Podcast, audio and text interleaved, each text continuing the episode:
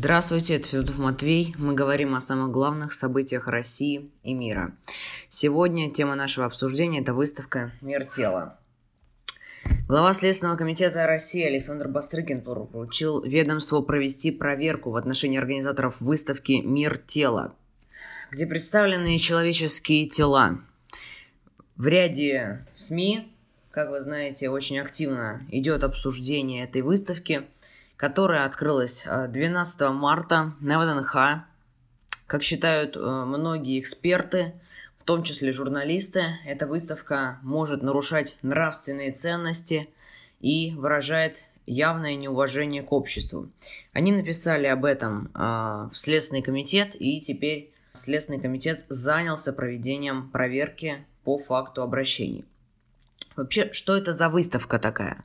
Body Worlds, так она называется на английском, это одна из самых известных передвижных выставок, выставок в мире. Ее создатель, немецкий анатом Гюнтер фон Хангенс, который изобрел пластинацию.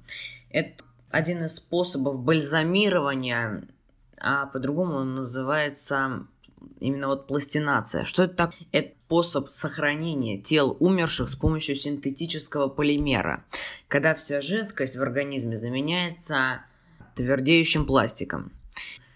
Впервые выставка пластинированных тел состоялась в Токио в 1995 году, после чего подобные выставки прошли на более чем 50 разных площадках в Европе, Азии, Северной Америке. А, а, они проходили в Берлине, Амстердаме и многих а, центральных европейских городах. Благодаря выставке пластинированных тел фон Хангенс прославился и разбогател, но на самом деле фон Хангенс делает очень просто, и с точки зрения закона в Германии к нему не придраться. Многие люди просто жертвуют ему свои тела добровольно, подписывая при жизни соответствующий договор или просто делая стандартное завещание, только там э, есть отдельная компания у него, которая вот этим вот всем занимается. А он, по сути дела, как лицо. Как только эта выставка открылась, буквально в тот же день Такая партия, например, как Коммунисты России, обратилась в Московскую мэрию, Генпрокуратуру и Министерство культуры с просьбой ее запретить. Как говорит один э, из депутатов этой партии, подобные экспозиции должны выставляться в узкоспециализированных учреждениях, куда могут попасть только те, чья работа или сфера интересов напрямую связана с заявленной тематикой. Как говорит депутат, э, Подобная выставка является шок-контентом для детей. РПЦ также выступила против этой выставки, назвав ее также, как ни странно, шок-контентом. И э, заместитель председателя синодального отдела Московского патриархата по взаимоотношениям церкви с обществом и СМИ Вахтанка Кипшидзе заявил, что посетителям выставки стоит задуматься, не является ли демонстрация таких экспонатов унижением человеческого достоинства, которым обладают как живые, так э, и мертвые. Хочу напомнить, что возрастной ценз этой выставки составляет 12 лет. Про него мы поговорим чуть позже, а сейчас все-таки еще укажем, что хотят, в принципе, с этой выставкой делать и какие цели у наших общественников. Депутат Николай Земцов попросил Генпрокуратуру организовать проверку. Обращений по этой выставке было до- направлено достаточно много. Он хочет привлечь организаторов этой выставки к уголовной ответственности по статье 244 Уголовного кодекса, а именно это надругательство над э, телами умерших принципе, надо начать с того, что возрастной ценз для этой выставки, как я считаю, должен составлять все-таки 14 а, лет. В принципе, даже в 12 лет, скажем так, подростки смотрят и фильм ужастики, и их как бы этим не удивить. По телевизору постоянно крутят сериалы, которые рассказывают нам о том, что на каждом шагу, шагу убивают, убивают, убивают. И, в принципе, это становится нормой те, кто туда приходили, и как они рассказывают, это в том числе и писатели туда приходили, и актеры, они говорят, что ничего в этом такого прям ужасного нету. Эта выставка, это скорее такое наполовину обучающее развлекательное мероприятие, да, Однако вот, несмотря на всю эту критику, некоторые школы больше приближенные к профильным. Они могут, в принципе, взаимодействовать а, с институтами. И здесь а, людям, которые изучают биологию, это в том числе девятиклассникам, которым уже есть 14 лет, восьмиклассникам, которым уже есть 14 лет. И здесь не нужно никак опираться на то, что это шок-контент, это нужно показывать, а, я думаю, в первую очередь людям, которые напрямую действительно связаны с медучреждениями, и потом, если эта выставка не вызовет бурного обсуждения у родителей и бурного отклика от учеников, то есть там все в обморок не попадают, что, я думаю, конечно же, не случится. И еще в 14 лет я думаю, еще раз говорю, ребенок сам примет решение. Вот если он понимает, что ему это страшно смотреть, если он это не хочет смотреть, он не пойдет. Ребенок может сам в классе осознанно принять решение. Вот прям вот, а выдать бумажку, в которой он в 14 лет расписывается в том, что он согласен пойти на подобного рода выставку. Поэтому 12 лет это, конечно, маловато. Значит, по поводу того, что это э, надругательство над телами умерших. Ну, я думаю, что люди, которые разрабатывали статью, статья я думаю, она слегка неправильно да, применена, потому что это больше, еще раз говорю, развлекательно-образовательно. И второе, это а, такой контент, который м, уже постепенно, но подобного рода контент, он переходит в искусство. Это тоже по-своему искусство. Это не надругательство. Это больше, э, лю, во-первых, люди, которые там находятся – и залиты пластиком, ну так, изнутри. Вот. А, они, по сути дела, это сами, они подписали бумажку, что они с этим вот совсем согласны. Эта компания им показала, что с ними будет, и они согласны с этим. И тут надо понимать, что человек, поставив подпись, поставив подпись, не на 100, конечно, процентов, но на 99 соглашается с этим. Это искусство – в очень хор- хорошей обложке со стороны закона в Германии к этому человеку не придраться. У него есть все документы. Он э, выставлял это в Европе. Я, конечно, понимаю, что это не совсем наши ценности. Тут как бы не надо передергивать. Поэтому, в принципе, вот эта выставка, безусловно, всколыхнула общественность. Но, во всяком случае, в Германии не самые гуманные законы, и со стороны э, его компании это очень все правильно оформлено. Значит, по поводу того, что еще организатора выставки посадить, ну, это, ребята, это уже совсем. По сути дела, организатором выставки а, является некая компания, с другой компанией договорилась, что вы вот это вот сюда все привозите, выставляете все остальное. Руководство ВДНХ к этому, по сути дела, законного отношения, я как считаю, не имеет. Они сдали помещение в аренду, они сдали его конкретной компании, а что там эта компания делает, это их вообще не касается.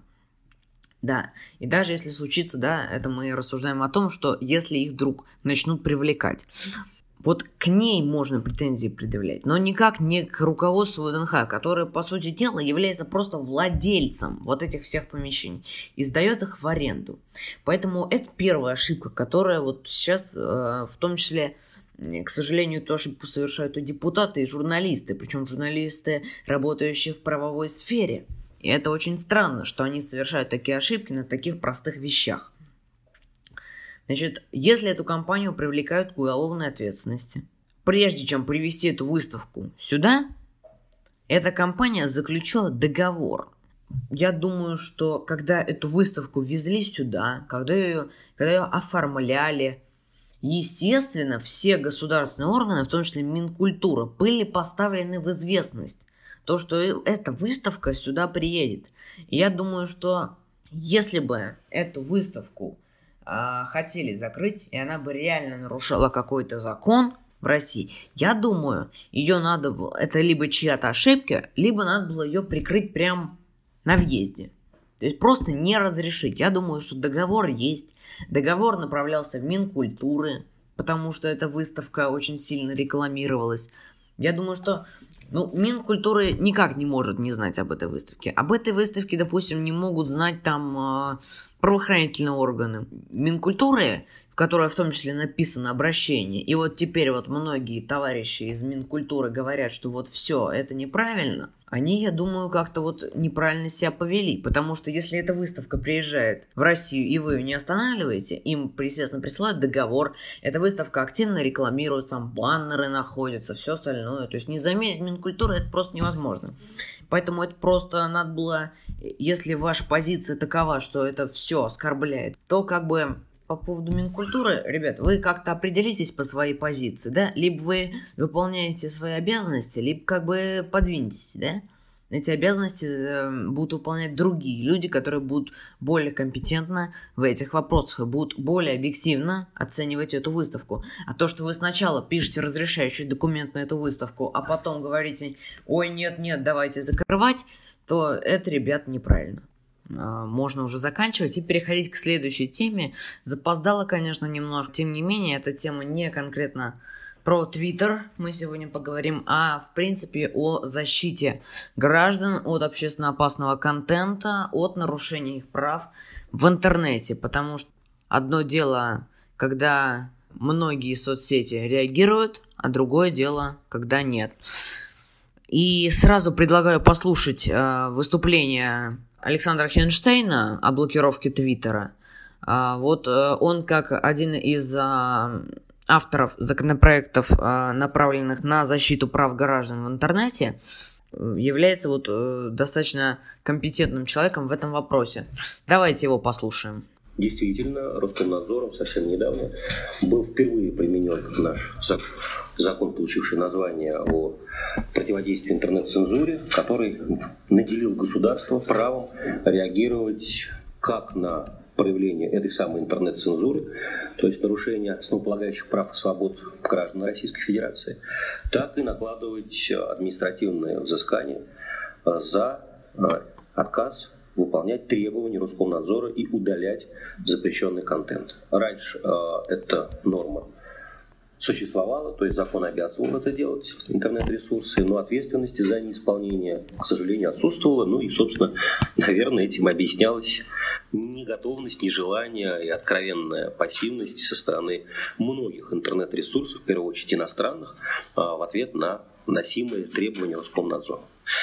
Мы наделили государство а, правом не только, как я сказал, накладывать административные взыскания, то есть штрафы, и штрафы эти могут быть достаточно крупными. Скажем, в случае повторного неудаления а, наиболее опасного, общественно опасного контента, такого как детская порнография, пропаганда или а, описание способов распространения или мест реализации наркотиков, а, призывы к детскому суициду. Так вот, за такое повторное а, правонарушение, то есть отказ повторный удалять этот контент, интернет-ресурс, юридическое лицо может заплатить до 1 пятой от всего оборота своего совокупного, своего совокупного оборота.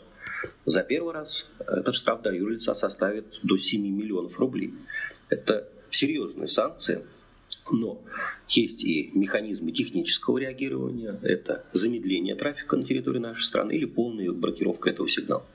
Вот впервые, как мы уже с вами сказали, э, это норма, этот э, механизм был применен сейчас Роскомнадзором по отношению к Твиттеру. Почему именно к Твиттеру и как Твиттер отреагировал на эти действия? Ну, вероятно, почему к Твиттеру? Потому что э, на работу э, этой социальной сети э, достаточное число нареканий. В общей сложности я напомню, что Роскомнадзором за последнее время было направлено более 26 тысяч требований об удалении того или иного контента. И из них свыше 3,5 тысяч это как раз те страницы, ну или твиты, как правильно говорить на языке этой сети, которые э, содержат наиболее общественно опасный контент, то, что является абсолютным злом для всех стран. Детская порнография, призывы к суициду, в первую очередь подростковому, э, и пропаганда наркотиков.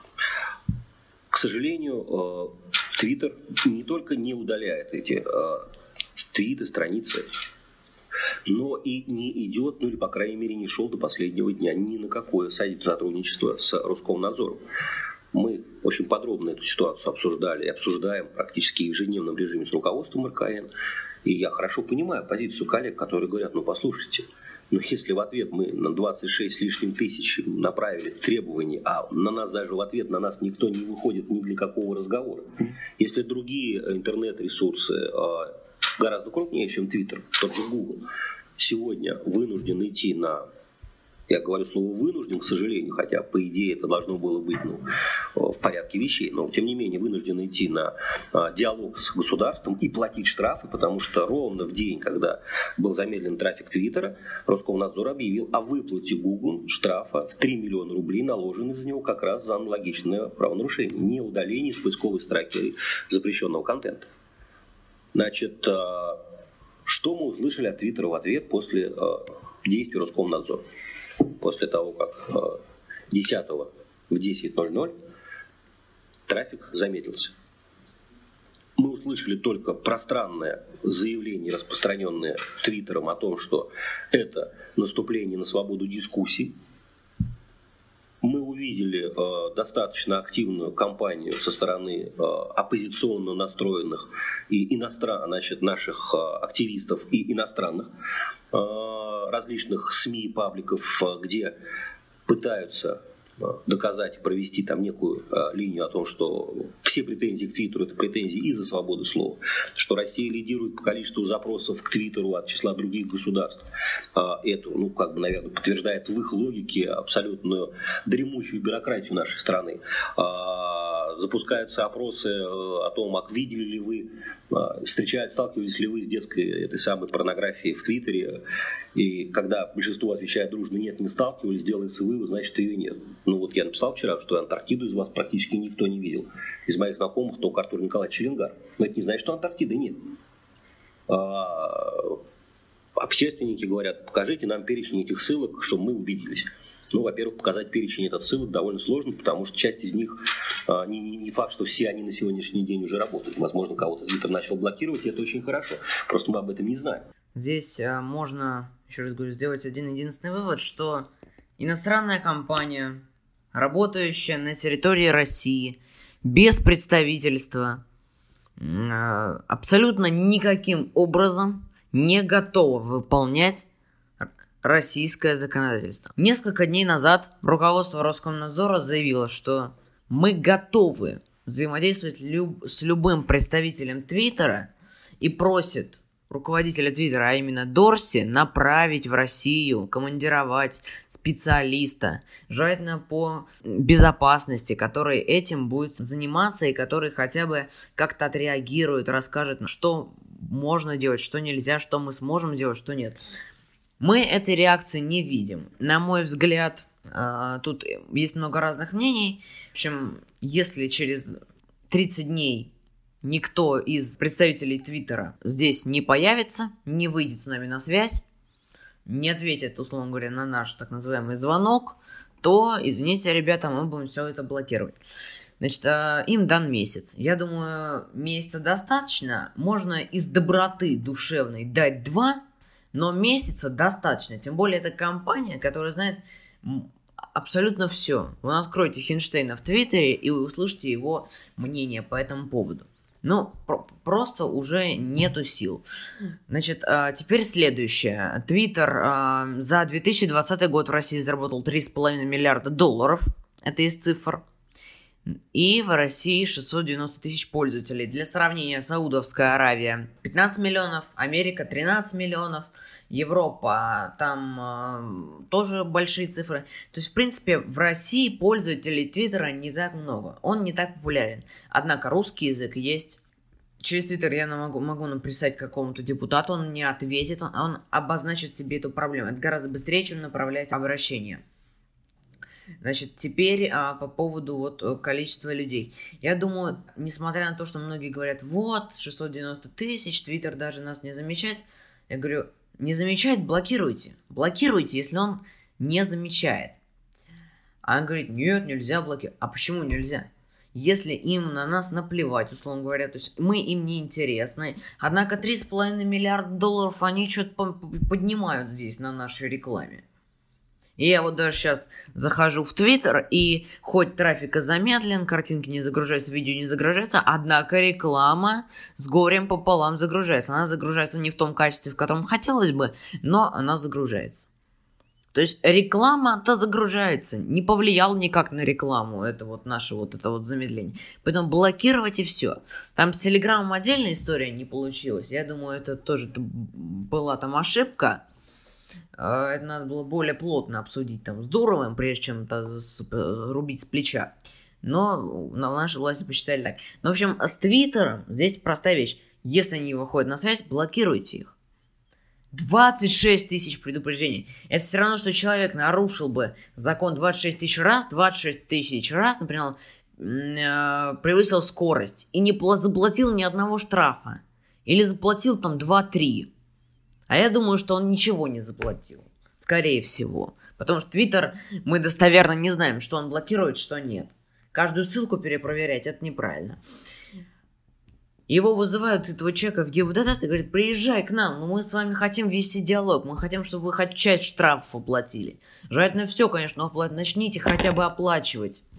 Нет, они, а я даже на звонки не отвечаю. И продолжаю гонять, и, положу, и продолжаю получать предупреждения, и, и продолжаю, и продолжаю. Такое невозможно представить. Просто невозможно. Поэтому я думаю, что Твиттер тут защищать не стоит. И в принципе, то есть э, ущерб будет от того, что мы его заблокируем. Я думаю, с горем пополам он как-то работать будет. Но, опять же таки, с горем пополам, потому что э, потом, э, как бы, эту нишу, я думаю, кто-то займет. Да, и теперь про основную проблему вот этих соцсетей наших.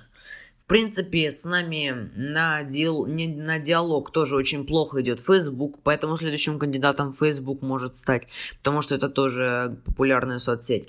И м- YouTube, который в последнее время просто в конец просто оборзел, извините за выражение, просто в конец. Просто ни в какие ворота. Потому что, ну так нельзя, ребят. Ну просто так вот нельзя.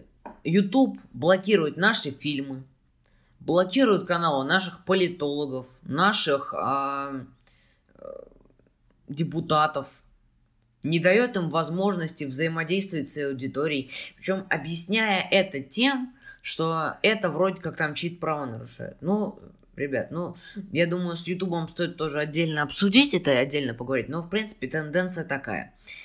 А, очень хотелось бы, чтобы разработчики услышали, что уже это не только в моем подкасте, уже, уже все говорят, надо разрабатывать нашу платформу. Наш ВКонтакте висит, висит. Как только были митинги, он очень оперативно блокировал все эти вот э, несчастные группы, где были и на призыв к суициду, и митинги Навального, да, то есть очень оперативно блокируется, очень оперативно работает э, э, ну, другие соцсети, но, в принципе, то есть, ну, Яндекс Эфир я не говорю, там за секунду все заблокируют, на самом деле, да, то есть, и там никто ничего не распространяет. Но хотелось бы, чтобы более активно мы разрабатывали. Я говорю, я э, не считаю, что очень трудно это разработать. Я не технический специалист, но хотелось бы создать нечто подобие Телеграма. Ну, в смысле, такого же качества. Потому что Телеграм создали наши специалисты, им пользуются наши власти. Это Дуров, это наш человек. На Телеграм практически сейчас все переходят, и поэтому, особенно в России. Поэтому такие дела. А, тут решение проблемы может быть только одно. А, это разработка собственных платформ. А, Яндекс Эфир нужно явно усовершенствовать. Ну и к Телеграму нужно добавить какой-нибудь еще типа Инстаграма, какой-нибудь вот такой вот Инстаграма, Твиттера, э, соцсеть, которая, да, чтобы у нас была э, ВКонтакте газета, а, Яндекс Эфир телевизор, э, можно сделать аналог Клабхауса, это типа радио, да, и сделать аналог Инстаграма, это в виде журнала или Твиттера. Твиттер, Твиттер и Инстаграм, у них немножко разные концепции, но, в принципе, журналом его назвать, назвать можно. Просто добавить возможности Инстаграма, возможности Твиттера. Вот и все. Это непростая работа, это сложная работа, но этим нужно заниматься. Иначе мы можем просто одними блокировками все не решить. Все-таки, конечно, нужно защищать права наших граждан, но одними блокировками, я думаю, здесь э, не обойтись. Да, ну и последняя тема на сегодня, которая была буквально несколько минут назад новость. Пришла это э, законопроект, э, внесенный а, не внесенная, даже который уже прошел первое чтение. Это законопроект, обеспечивающий защиту прав граждан в цифровых сервисах и сети интернет. Вот несколько строк из пояснительной записки, и потом я кратко объясню, что это такое, и будем заканчивать. Механизм должен будет применяться непосредственно оперативной защиты граждан от распространения информации, порочащей их честь и достоинство или подрывающей репутацию. С учетом развития современных цифровых сервисов, а также скорости и особенностей распространения информации в сети интернет, представляется необходимость создания дополнительного механизма защиты прав и свобод граждан в цифровой среде. И а, законопроект а, будет основанием для принятия, а, основанием для принятия мер защиты в соответствии с законопроектом будут являться подача гражданином заявления в прокуратуру о принятии мер по удалению недостоверной информации, которая порочит его честь и достоинство или подрывает его репутацию и связана с обвинением в совершении преступления.